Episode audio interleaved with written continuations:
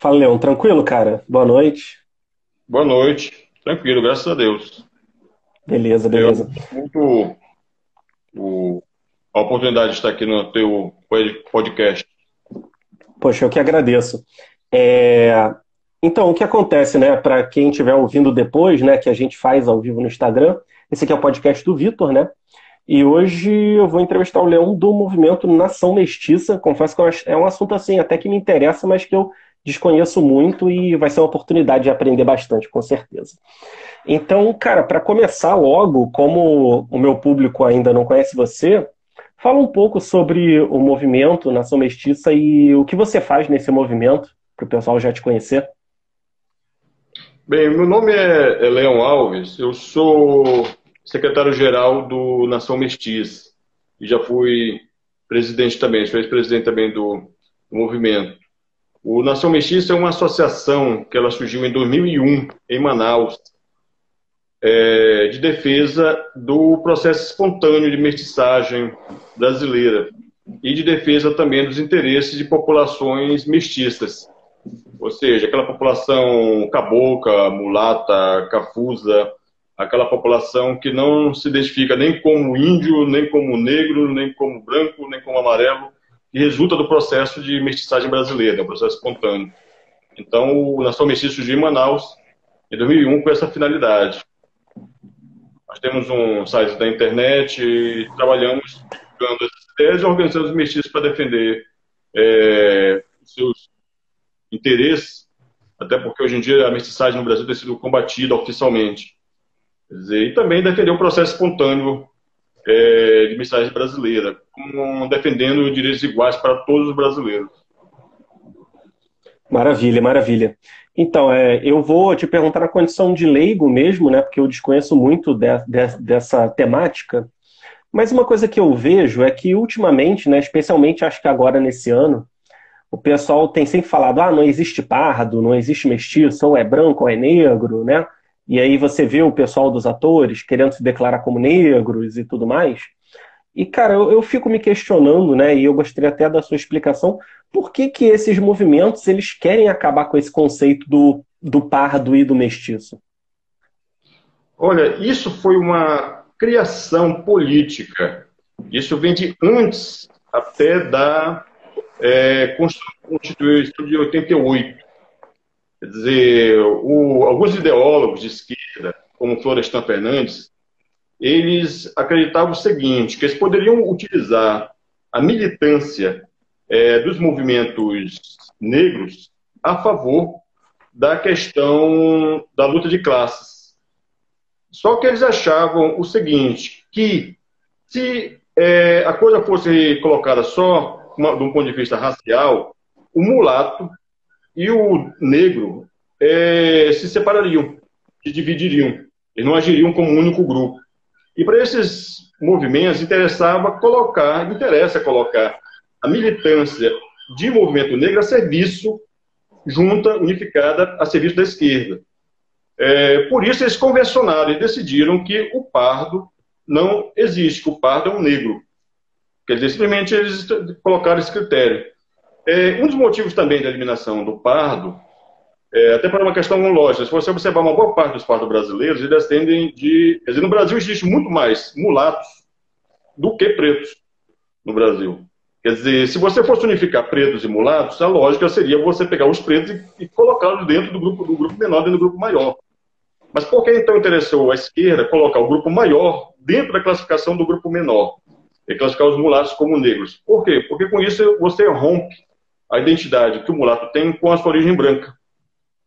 Quer dizer, e para esses grupos interessa esse rompimento, interessa acirrar o ânimo racial. Para eles, o modelo ideal é aquele sistema do Black Lives Matter, que se vê hoje em dia.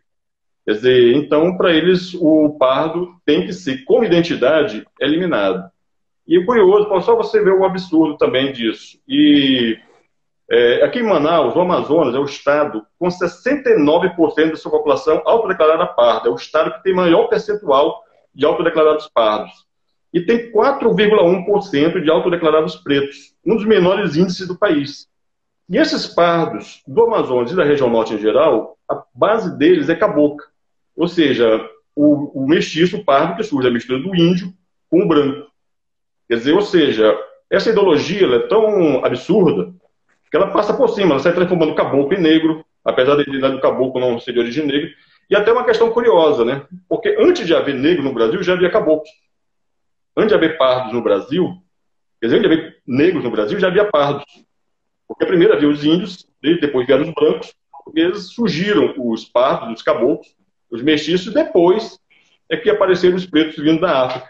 Chegaram os pretos vindo da África. Então, quer dizer, para você ver assim, o absurdo do, do que a gente tem enfrentado. Né? Mas na lei tudo pode ser colocado.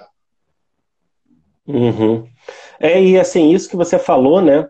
Dessa questão dos caboclos serem anteriores ao, aos povos africanos aqui no Brasil, é bem curioso porque, assim, lá nos Estados Unidos, por exemplo, né, sempre houve uma segregação, né? Então existia escola de branco, escola de negro, bairro de branco, bairro de negro, né? Música de branco, música de negro. Mas, pelo pouco que eu conheço, aqui no Brasil sempre foi tudo meio misturado, né? Meio miscigenado mesmo. Então, eu queria, se você pudesse, que você falasse um pouco do histórico de miscigenação, né? Você falou que teve certamente essa miscigenação dos índios com os brancos, mas você pode falar um pouco mais extensamente de como foi a miscigenação brasileira na história? É, a miscigenação brasileira, Portugal, é, é curioso, Portugal incentivou a mestiçagem no Brasil. Quer dizer, os portugueses tinham esse costume de fazer isso na, nas colônias deles, eles fizeram isso também na Ásia. Quer dizer, então a, a, o Marquês de Pombal, por exemplo, ele dava incentivo, ele criou uma espécie de ação afirmativa a favor da mensagem. O soldado português, por exemplo, que casasse com uma índia, ou uma portuguesa que casasse com um índio, ele ia receber, ia receber terreno, ia receber casas, ia receber instrumentos, e os soldados tinham vantagem na promoção. Quer dizer, quem fosse casado com uma índia. Quer dizer, então no Brasil houve um incentivo português para a mestiçagem. Só que não foi só o português, não. Os índios também incentivaram a mestiçagem. Quer dizer, havia uma prática dos índios chamada de cunhadismo, em que o índio normalmente oferecia uma mulher para o português. Normalmente os portugueses vinham sozinhos para o Brasil, tinha uma carência de mulheres brancas no Brasil. E pegavam, casavam e tornavam o português em cunhado. Era chamado isso de cunhadismo. É, mas você, se você observar a propaganda hoje em dia, dos movimentos negros, a propaganda negrista, normalmente eles tentam associar a mestiçagem com algo negativo, com algo violento, né, coisa desse tipo. Quer dizer, e na realidade a coisa não é assim. Quer dizer, não existe dados estatísticos que provem, por exemplo, que a relação entre os brancos e as índias, os brancos e as pretas, fosse mais violenta que entre os brancos com as brancas, dos pretos com as pretas, dos índios com as índias. Quer dizer, mas existe esse processo também. Então a mensagem brasileira houve isso, houve, esse processo espontâneo, é, incentivar a mensagem o branco com, com os índios, os índios com a, com a e houve também o processo dos pretos africanos que vieram para cá, né, que eles acabaram se, é, se mestiçando na, na, nos quilombos, se mestiçando é, na, na, nas senzalas, na, junto com as casas grandes. Quer dizer, houve esse processo de mestiçagem. Então, a nossa, a nossa cultura ela não tem um histórico de segregação. Mas só para observar um detalhe, mesmo nos Estados Unidos, onde houve um processo de segregação racial, até 1920 constava mulato no censo. Quer dizer, o mulato, ele realmente no censo americano havia escrito black, que é preto, mulato, né, as duas categorias. Em 1920, os racistas de lá tiraram mulatos, tiraram os pretos e colocaram negro. A palavra negro mesmo, igual como escreve em português, negro. Quer dizer, só quando, uma, quando o Marcelo Luther King foi assassinado é que, de novo, o Black voltou para o censo americano. Dizer, ou seja, a mesma prática que faz no Brasil, de querer transformar pardo em negro, no, no, nos Estados Unidos foi feito na década de 20, numa época que estavam aprovando diversas leis contra casamentos interraciais. Uhum. É interessante. E, cara, uma coisa que eu vejo muito na internet é que assim é, pessoas assim do movimento movimento negro preto eu nunca sei do que chamar de verdade e essas pessoas sendo contra o casamento interracial né? Então falando não você não pode casar com branco eles até chamam é, de palmiteiro né? A pessoa que casa com branco e tudo mais. E cara isso é tão absurdo né? Porque sempre foi uma coisa muito natural. A gente sempre vê as pessoas é, mestiças, né, independente do bairro. E, cara, você, você vê isso como uma ameaça para as próximas décadas? Eu sei que não estava nas perguntas programadas, mas eu, eu fiquei me questionando isso, eu gostaria da sua opinião. É porque aqui no Brasil, quer dizer, no Brasil também, nos Estados Unidos e em outros locais, as pessoas vezes se tornam meio tolerantes com racismo preto.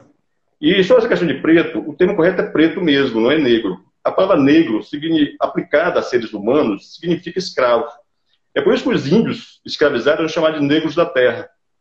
Quer dizer, o navio negreiro, tinha esse nome negreiro não é porque ele transportasse preto, é porque ele transportava escravo. Por exemplo, na época do período colonial, tu tinha as irmandades dos homens pardos e as irmandades dos homens pretos. Tu não tinha irmandade dos homens negros. Porque não era irmandade para escravo, era irmandade para preto. Então, só que por acaso, com o tempo, o pessoal começaram a achar que preto era ofensivo e que negro não era. Na realidade, é o contrário. A palavra negro é que é ofensiva. Quer dizer, então, essa ideologia, para você ver, um movimento que seja um movimento racial, para não ser racista, ele tem que ser um movimento que luta contra o racismo. Quer dizer, esse é o objetivo dele. Agora, um movimento que, sob a roupagem de estar é, lutando contra o racismo, começa a defender privilégios, orgulho racial. Imagine bem, imagine se os arianos começassem a chegar aqui no dia assim, não, olha, nós estamos, estamos sendo discriminados, vamos fazer o dia é, da consciência ariana, né, vamos fazer a marcha do orgulho ariano. Né, não, nós só estamos preservando o nosso povo contra a discriminação racial. Quer dizer, ou seja, então, quando você, quando a coisa passa de um processo de você lutar contra o racismo, para começar um processo de orgulho, né, orgulho racial, daí a coisa já mostra que a coisa está indo além. Então, essa questão, por exemplo, de fazer campanha contra é, miscigenação de, de, pessoas com brancos, e observa o termo palmiteiro, quer dizer, um termo feito para ferir, para fazer a pessoa não querer, para humilhar, para fazer a pessoa, para desincentivar a pessoa à mestiçagem. Para ter uma ideia, é, no Brasil, só para tu ver como é, o que, que significa esse negócio de palmiteiro, você usar um termo como esse. Aqui no Brasil, é, existe, e por, por incrível que pareça, ainda encontra isso em nível de medicina legal. É, havia uma classificação como distúrbios da sexualidade. É, havia, por exemplo, naquele pedofilia, é, voyeurismo, vários tipos. E tinha também uma classificação chamada de etnoinversão e cromoinversão. A etnoinversão era classificada quando a pessoa só tinha atração por pessoas que seriam de é, raças diferentes. Dizer, era classificada como um distúrbio, é, um distúrbio. E a cromoinversão, quando a pessoa tinha uma atração por pessoa de cor diferente. Quer dizer, ou seja, a mestiçagem, os racistas querem colocar isso em livros de medicina legal para dar um ar de cientificidade ao racismo. Quer dizer, então, o uso de palavras como essa ter essa, essa finalidade, é desincentivar é você, sob uma roupagem de é, científica ou uma outra outro motivo, você, na realidade, usa termos para é, fazer a pessoa não querer se misturar. Porque o objetivo desses grupos é esse, eles têm o objetivo de eliminar a mestagem, porque isso é um, é um projeto de poder político. Uhum. Sim, sim. E assim, a gente vê até o mestiço sendo jogado para um lado e para o outro, né? Porque, por exemplo, quando eles querem mostrar uma, uma estatística positiva, eles consideram o mestiço como branco. E quando eles querem mostrar uma estatística negativa, eles consideram o mestiço como negro, né? Então eles usam essas pessoas ao favor do, do que eles acreditam, né? Exatamente. E observe que a gente hoje escuta tantas pessoas falarem em lugar de fala. Não, porque tem um lugar de fala, e agora tem os movimentos negros pegando o lugar de fala dos pardos. Quer dizer, eles não, e eles não querem que o pardo fale por si. Quer dizer, uma, uma das coisas que as pessoas, às vezes, não, não, se não observam, é que não as pessoas estão acostumadas a ver cotas raciais, aqueles caras das pessoas querendo pegar vaga, né, dizendo ser negro, aquele negócio todo. Daí as pessoas, é curioso, as pessoas têm uma tendência a ficar com raiva de, de quem faz isso. Né? Mas, na realidade, a pessoa, às vezes, não percebe né, que o objetivo, né, o, esse, esse sistema todinho que foi montado, foi montado para marginalizar o, o, pardo. Por exemplo, é, vamos supor que uma pessoa branca né, diga que ela, na, declare para o IBGE, no censo, que ela é parda. Quer dizer, uma pessoa de aparência branca. Essa declaração dele vai pesar no número de vagas das cotas raciais. Porque o número de vagas das cotas raciais é determinado pela autodeclaração para o IBGE, que não faz no que não tem tribunal racial. Quer dizer, ou seja, quando essa mesma pessoa vai lá e pede a vaga, não, aí não, aí você é um usurpador, você é um espertalhão que quer roubar a nossa vaga. Quer dizer, então, nós, o, o Pardo, ele acabou criando esse processo. Né? Ou seja, nós acabamos sendo marginalizados, nós viramos um cidadão de quinta categoria, quer dizer, e tem mais, eles não querem que nós falemos por nós, porque eles querem falar, eles querem ser os nossos porta-vozes. Quer dizer, observa a maldade da coisa. Quer dizer, ou seja, você existe para, né, você existe para aumentar o nosso número, você existe para aumentar o número de vagas para nós, mas você não pode, não, você não tem direito de dizer, olha, eu não sou negro, vocês não me representam, nós os mestiços, nós os pais, temos que falar por nós mesmos. Ah, não, aí não pode. Aí você está rejeitando a sua negritude, você é um negro de pele clara. Quer dizer, então você vê que é, é uma série de absurdos montados. E aqui na. E, e uma coisa que, que, normalmente a gente pensa muito em questão de negro, mas é, não precisa a questão indígena também. A gente, a gente até brinca nisso. O, o, é muito comum aqui na Amazônia acontecer isso, na mídia. Olha, os brancos estão invadindo a terra dos índios. Daí você vai lá naquela área, você, índios brancos que você encontra então, são os que estão do lado dos índios. Você encontra lá o padre, normalmente um padre austríaco, italiano, você encontra lá o pessoal da, da federal, você encontra antropólogo nacional estrangeiro. Quer dizer, o branco, na realidade, a população que diz que é branca, na realidade, é uma população que até com mais aspecto de índio do que muitas pessoas que dizem que, estão reivindicando a terra como sendo índio. Quer dizer, então é curioso, nessa hora, o pardo vira branco. E quando ele é expulso da terra, ele vira negro. É, é parece que um camaleão, né? Transformar o pardo num camaleão. Agora aquela questão, né? Nós, os pardos, temos que nos defender para acabar com a festa. Né? Uhum. Não, com certeza. E assim, é, por causa dessa questão, né, de mestiçagem, eu já vi alguns casos, até como você citou, da, da questão de vagas. Por exemplo, uma menina que ela tinha todo o histórico de família indígena, né? Só que por acaso alguém era, era de natureza europeia e ela acabou nascendo com olho claro e loura, né?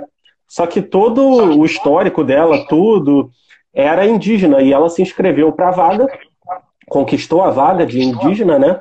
E acabou que ela perdeu a vaga por não se enquadrar no critério da pele, né? Porque parece que não consideraram ela. Então, assim, são distorções que acabam surgindo dessa, dessa confusão que as pessoas fazem com esses movimentos, assim, né? E aí o pessoal da militância ficou contra ela e tudo mais. Então acaba sendo triste, né? Porque é um, é um mecanismo que visa ajudar as pessoas, mas que acaba sendo alvo de, de uma perseguição política mesmo, né? É, é interessante, porque a vaga dos índios, elas têm, vamos dizer, uma certa vantagem, porque ela é uma vaga mais objetiva. É mais ou menos o seguinte, você tem Rani ou não tem Rani? Tenho. Tá aqui, ó. Eu tenho um Rani, não interessa a minha aparência, a vaga é minha. Quer dizer, então, o, o, por sinal, nós do movimento mestiço, nós até falamos isso, quer dizer, você querer criar critérios de aparência para mestiço, não tem sentido. É como criar critério de aparência para índio. Né? Na nossa legislação atual, porque o nossa legislação atual, o índio ele é classificado como um grupo étnico. Antes, mais do que, do que questão racial, né? eles trabalham mais como um critério étnico. E assim que é o pardo. O pardo ele pode ter qualquer aparência. O pardo ele pode ter uma pele preta. O pardo pode até ter uma aparência, uma pele mais preta, por exemplo, que muitos pretos. Uma vez tem uma foto, uma vez até coloquei na internet, que era uma foto do Pelé ao lado do Mandela. O Pelé claramente, que é um mulato, né, o Pelé descende de branco, claramente tem a pele mais escura que a do Mandela, que era preto mesmo. Quer dizer, que não era um mestiço. Por exemplo, se você observar a figura, por exemplo, do Charles Bronson, que parece até um caboclo, o Charles Bronson, o Charles Branco é branco. Ele não tem nada a ver com questão de índio. Quer dizer, já o Chuck Norris, por exemplo, é, ele é caboclo. Ele descende de, de índio americano. Quer dizer, ou seja, quer dizer, mas se você olhar o Chuck Norris e olhar o Charles Bronson, você vai pensar que o Charles Bronson é que é o, é que é o caboclo. Quer dizer, então para o mestiço não dá para você criar critério de aparência. E também o mestiço ele não está sendo esperto nisso. Quando foi, pelo seguinte, vou dar um exemplo histórico. Porque qual é a justificativa para as cotas raciais? uma das justificativas é que seria uma reparação histórica pelo sofrimento da escravidão, aquele negócio todo. Daí surge algo curioso. Os, as pessoas, ah, houve no Brasil pretos brasileiros que nunca foram escravos. Vou dar um exemplo de um nominal, Dom que foi uma figura famosa. Dom os pais dele foram africanos, né, foram escravizados, trazidos para o Brasil e, foram, e conseguiram alforria. Quando Dom Bá nasceu, ele já nasceu livre. Quer dizer, ele é um preto brasileiro, filho de escravos africanos, mas nunca foi escravo. Enquanto isso, você poderia ter, por exemplo, uma pessoa que era uma preta, ela tinha um filho mulato, esse filho era escravo, que tinha outro filho mulato mais claro, que também era escravo, que tinha outro filho mais claro. Quer dizer, você podia ter escravo de pele clara, ou até de aparência de branco, que vinha de quatro, cinco gerações de escravos. Ou seja, então, pela aparência física, alguém poderia dizer, eu estou aqui, ó, eu venho, eu tenho aparência de branco, né, mas eu venho de cinco gerações de escravos. E você é, é preto retinto e você nunca foi descendente de escravo brasileiro. Entendeu? Quer dizer, então a aparência física, pelo critério da reparação histórica, não tem sentido. É por isso que às vezes a gente vê muito isso. As pessoas às vezes ficam apedrejando é, pardos com aparência de branco que vão pegar as cotas raciais e às vezes não observam esse tipo de detalhe. Quer dizer, nós somos contra a cota racial, mas dentro da lógica da cota racial não há sentido em você é, apedrejar uma pessoa que chega lá com pele branca, com aparência de branco, e diz assim, olha, o meu avô era, era, era, preto. Quer dizer, quem garante que essa pessoa não descende mais gerações de escravos do que uma pessoa de aparência preta? Por sinal, e aqui é só para não, não prolongar muito, por sinal, existe um estudo do Sérgio Pena que ele mostra que ele observa um detalhe curioso. Se você pensar nos descendentes, os primeiros pretos que vieram da África, aqueles que chegaram aqui no Brasil em 1580, por aí, né, os descendentes deles estão normalmente em população de pele clara. Porque houve a mestiçagem, eles foram clareando. Esses brasileiros que você vê com, que são pretos com aparência escura, normalmente descendem de pretos que chegaram no, já no século XIX, não passaram por um processo grande de mestiçagem. Então, quer dizer, a probabilidade de um, de um mestiço de pele clara descender de várias gerações de escravos é maior do que uma pessoa de pele bem escura, bem preta. Uhum. É, e uma coisa que você acabou falando durante a sua explicação que me veio um questionamento. Você falou que tem uma diferença na questão da raça e grupo étnico, né?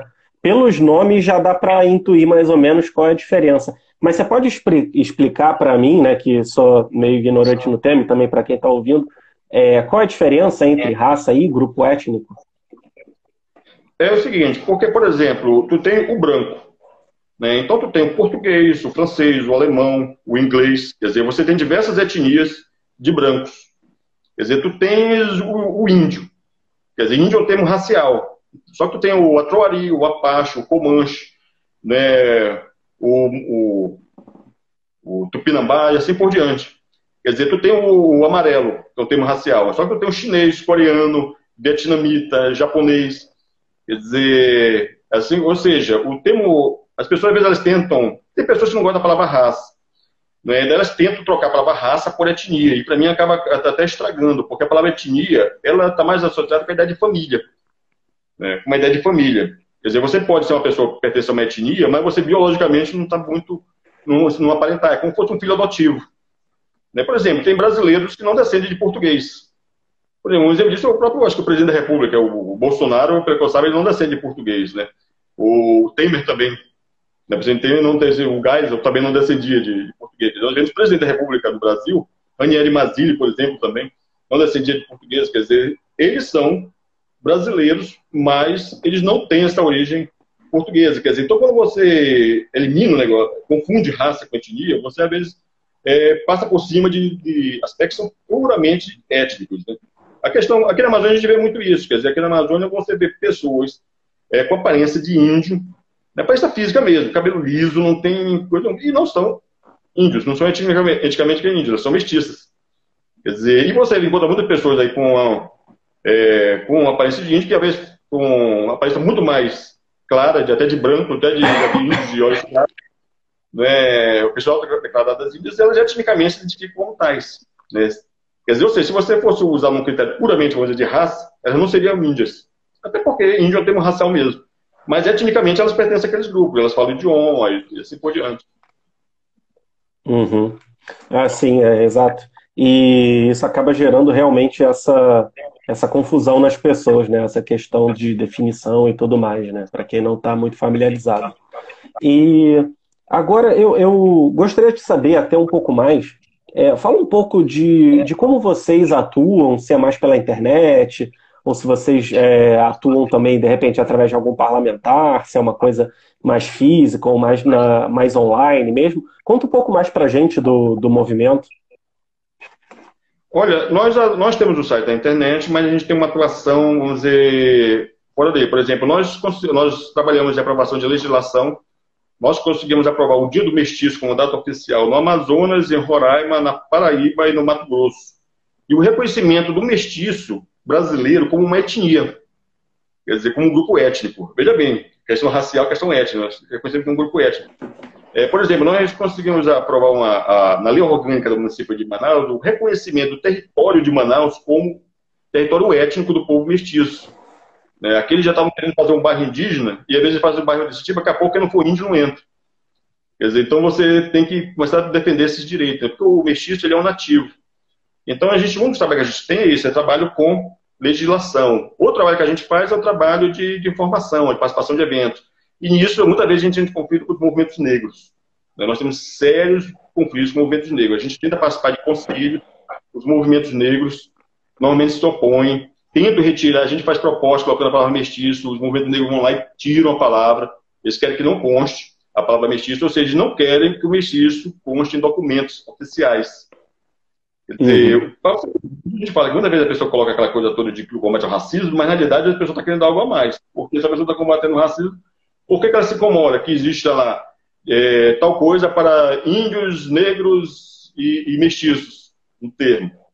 Quer dizer, por que esse interesse em pagar o mestiço? Ou seja, então a gente trabalha em cima disso. E é, nós trabalhamos também nessa. Atualmente nós trabalhamos muito no interior do Amazonas, porque infelizmente a gente tem umas populações mestiças lá, e quando chega a FUNAI, chega o Ministério Público, né, chega a Força Nacional, os pessoal são tratados igual cachorro.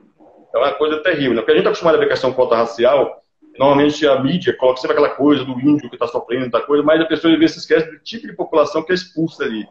Às vezes uma população pobre, nativa dali, descendente dos índios daquela região, e o pessoal são tratados sem proteção nenhuma. Quer dizer, se você pegar a legislação para índio, você tem todo um, um leque de legislação, instituições para proteger indígena. Agora, para proteger mestiço do interior, não tem. Eles não, e, não, e é nisso que a gente trabalha também, fazer legislação para proteger também esse tipo de, de população. Né? Uhum. Poxa, aproveita e, e, me conta mais então. Então parece que é, eles deixam a terra a cargo dos índios e as populações que já estavam lá têm que sair, é isso? Isso, porque é, o Brasil, a partir da Constituição de 80, o Brasil até a Constituição de 88, antes, ele era um país em que visava todos terem o mesmo direito. E, por exemplo, território indígena era um território temporário, o índio ficaria ali até ele poder se integrar ao, aos demais brasileiros e viver como o território mesmo dos demais brasileiros. Só que, a partir da Constituição de 88, eles mudaram o foco. Eles começaram a dizer, olha, o índio tem que, tem que ficar permanentemente naquele território. E pegaram um modelo que é muito parecido com o do apartheid sul-africano. Quer dizer, se você pegar os textos do apartheid sul-africano que justificam, em que eles, eles, defendem o apartheid, os autores do apartheid, é o Hendrik Verwoerd, pegar o texto dele descrevendo o apartheid, é impressionante. Se alguém não lhe falar para você que aquilo foi um texto do, do apartheid sul-africano, você pensa que é um texto indigenista. É o mesmo tipo de argumentação. Quer dizer, então eles pegaram esse modelo e colocaram no Brasil. E simplesmente esqueceram a questão do mestiço. Por quê? Porque quando você vai demarcar uma terra indígena, qual o argumento para expulsar o pessoal? A ideia é que o índio estava aqui antes. Olha, o índio estava aqui antes. Não adianta você ter um tipo de terra de 200, 300 anos, porque o índio já estava aqui antes. Então, só que a questão é que o mestiço também estava aqui antes. Quer dizer, antes de existir o Estado brasileiro, o mestiço já estava aqui. E o mestiço descende do índio. Quer dizer, e com isso, o, o direito originário que o índio tem sobre a terra, que vem dos ancestrais deles, o mestiço também tem, porque descende do índio.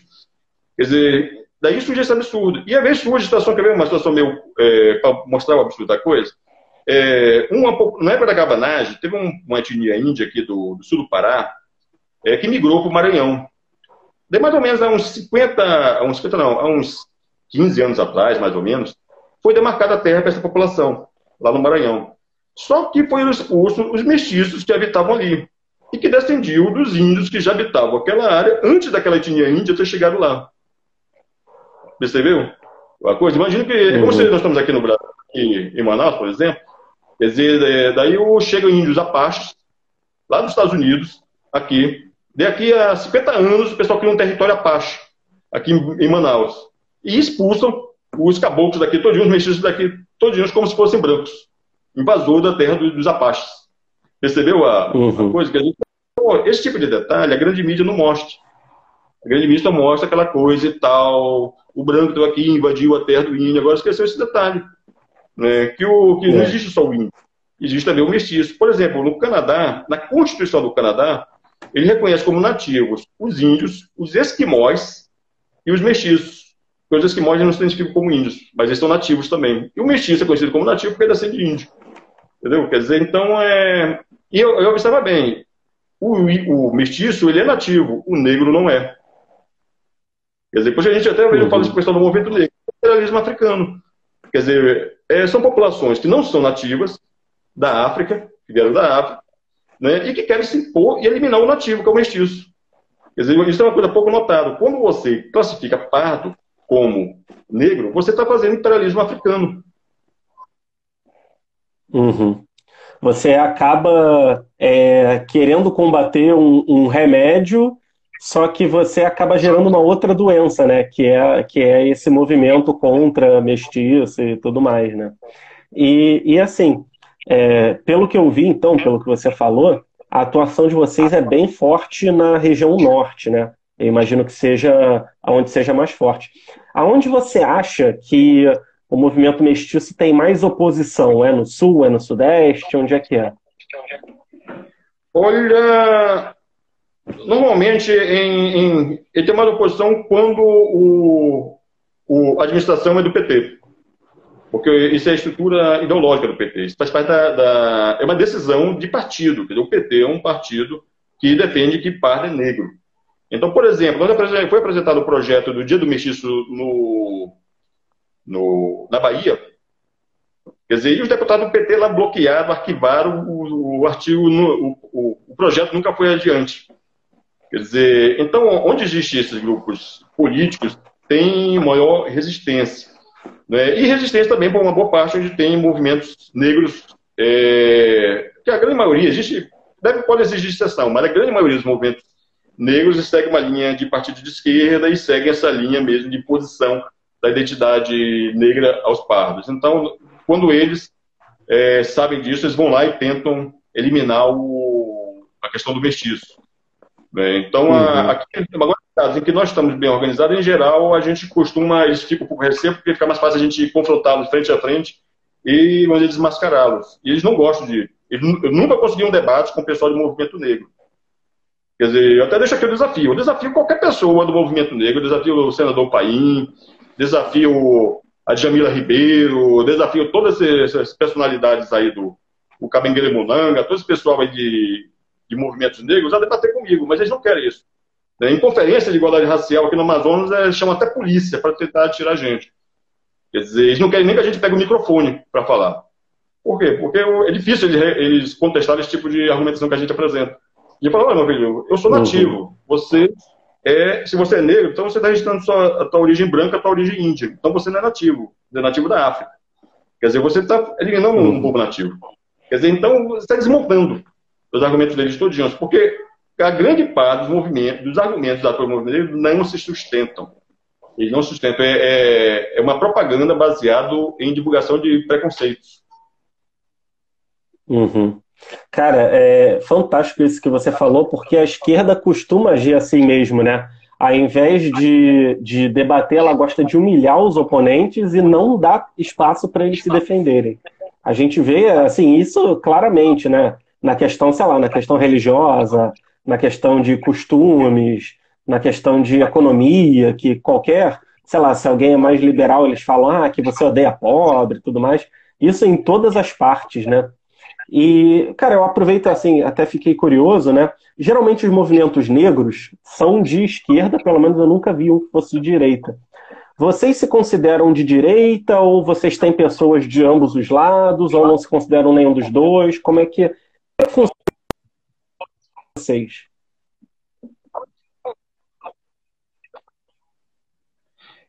É, o Nação Mestiça, ele é um movimento étnico, então, obviamente, você encontra pessoas dentro do movimento que são é, de esquerda.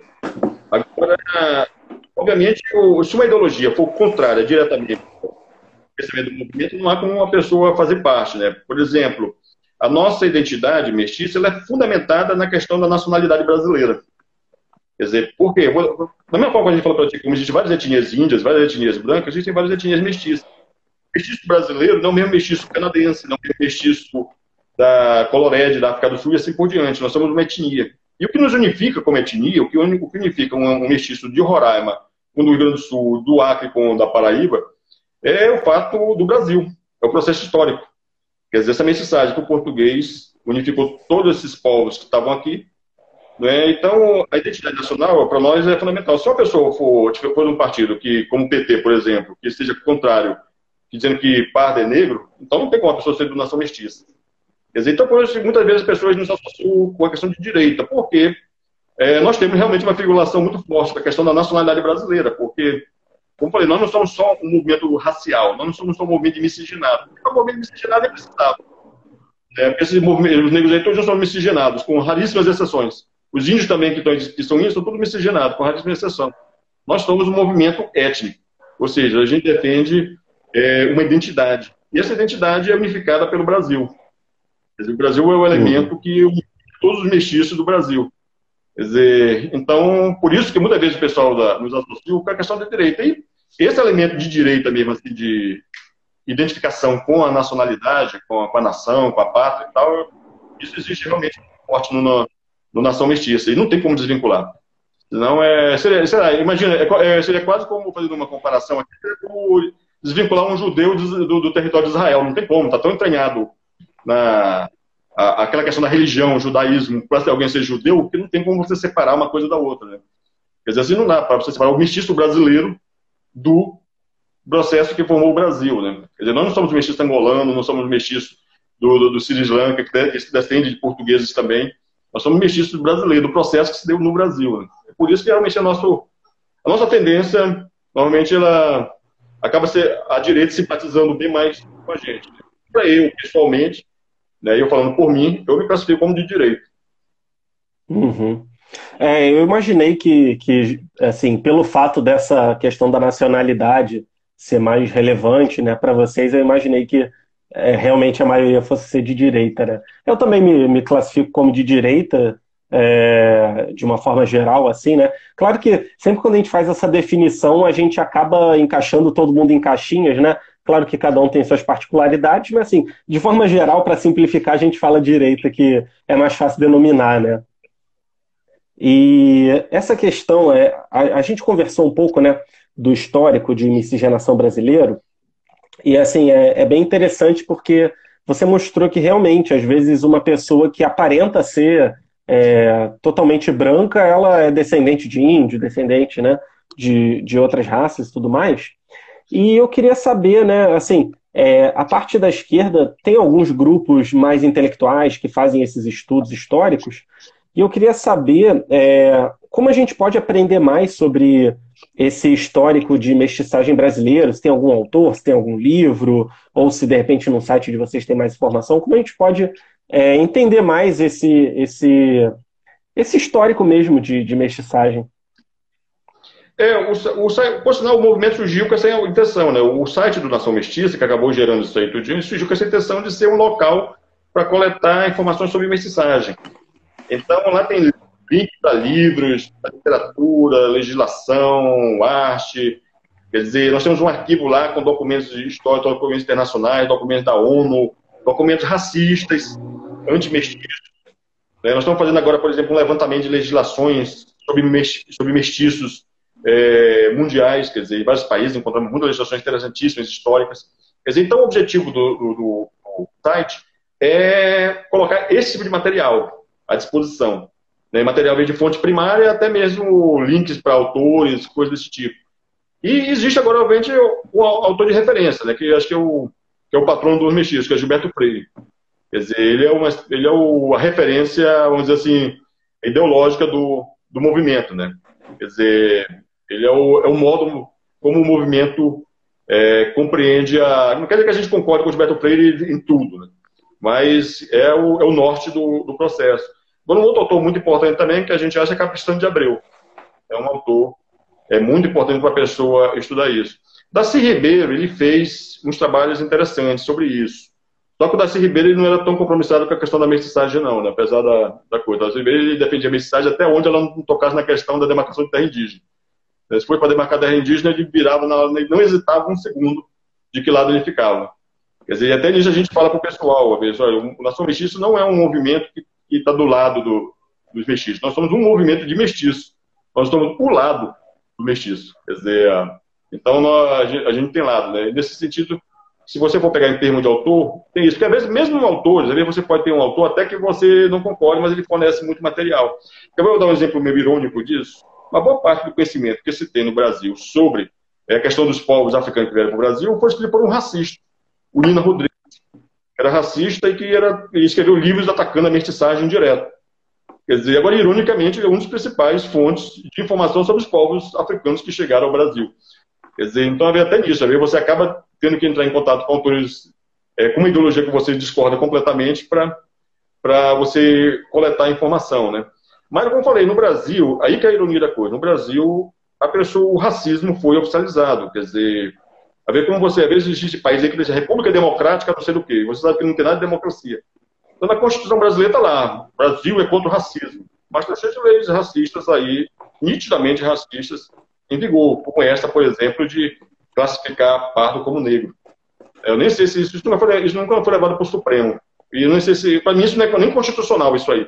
Mas como nunca foi levado para o Supremo, e acho que com esse Supremo aí a gente fica até com o pé atrás em levar, quer dizer, então fica, mas é isso, mas a, a se for por fonte, e essa é a finalidade do, do, do, site, por sinal, é fornecer material, e nós conseguimos coletar muito material. Quer dizer, por exemplo, quer ver um exemplo disso? Por exemplo, a, o Diretório dos Índios é, nós pegamos, encontramos o original, preparamos todo o processo de digitação, colocamos na internet, e é curioso, ele está lá bem, acho que bem uns mais de 10 anos, e até hoje é a única fonte do Diretório dos Índios digitalizada que tem lá, está no site do Nação Mestiça. Quer dizer, eu achei, dá até uma certa vaidade da gente, a gente colocar esse tipo material, porque a gente está contribuindo para a pessoa independente. Né?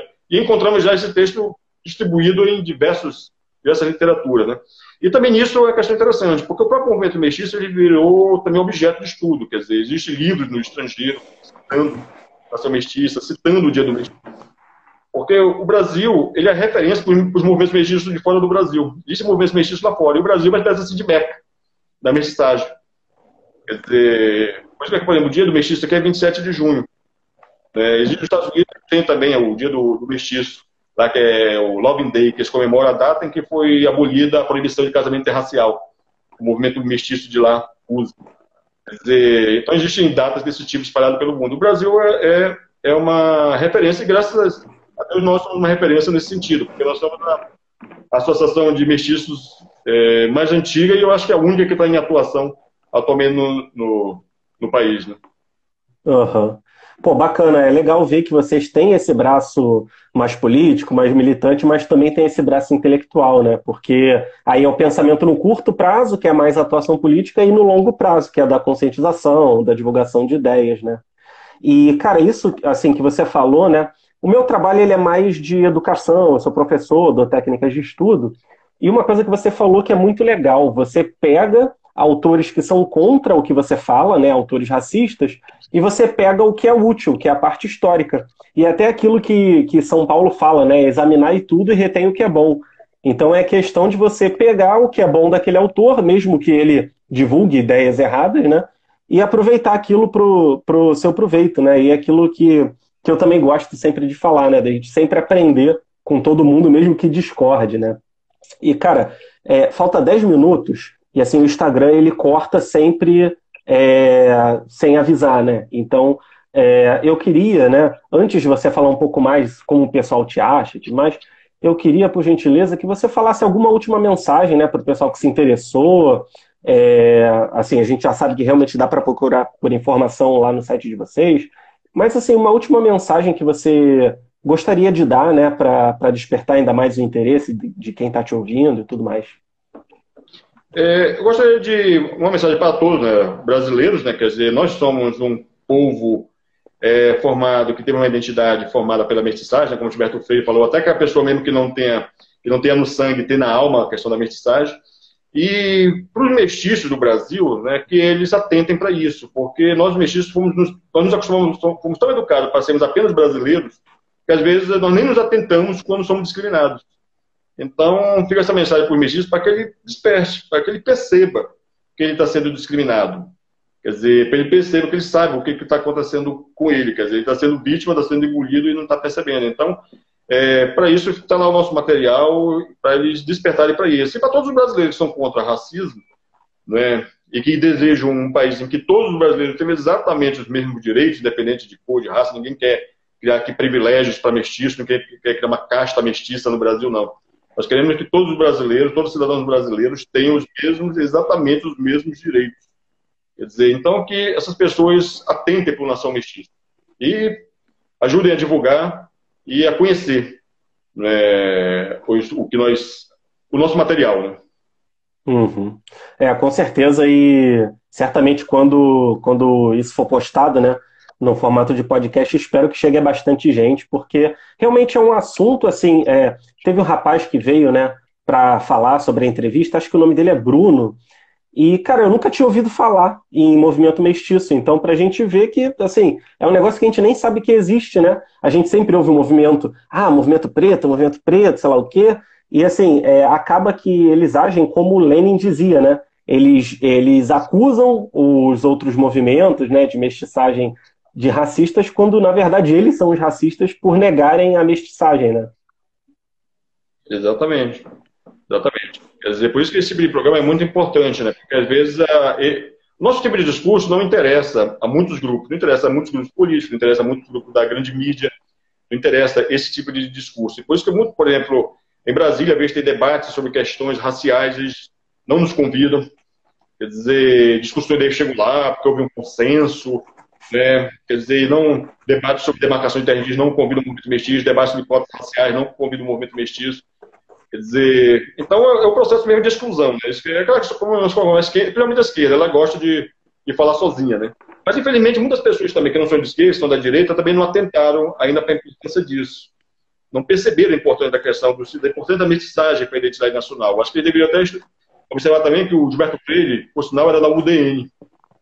É, ele, era, ele, foi deputado, ele foi deputado federal pela UDN, quer dizer, o, o Gilberto Freire ele teve uma atuação política Quer dizer, mas muitas pessoas até que eu vejo exaltam a UDN, que já viu lendo, não sabem nem quem é Gilberto Freire e nem atentam para esse tipo de, de detalhe. A direita também tem que começar a perceber mais, resgatar mais a questão do, é, da mensagem e principalmente do pensamento é, político do, do Gilberto Freire.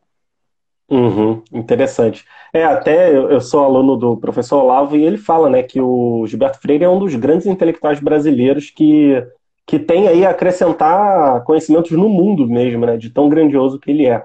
Mas, enfim, é, como falta agora mais ou menos em cinco minutinhos, para a gente poder fechar antes de, do, instala, do Instagram cancelar a gente aqui, é, cara, fala um pouco aonde o pessoal pode te achar, né? Agora a gente sabe que tem o site, mas fala um pouco mais se tem rede social, qual é o site, qual é o endereço do site, para a gente poder ir atrás lá do, do conhecimento de vocês.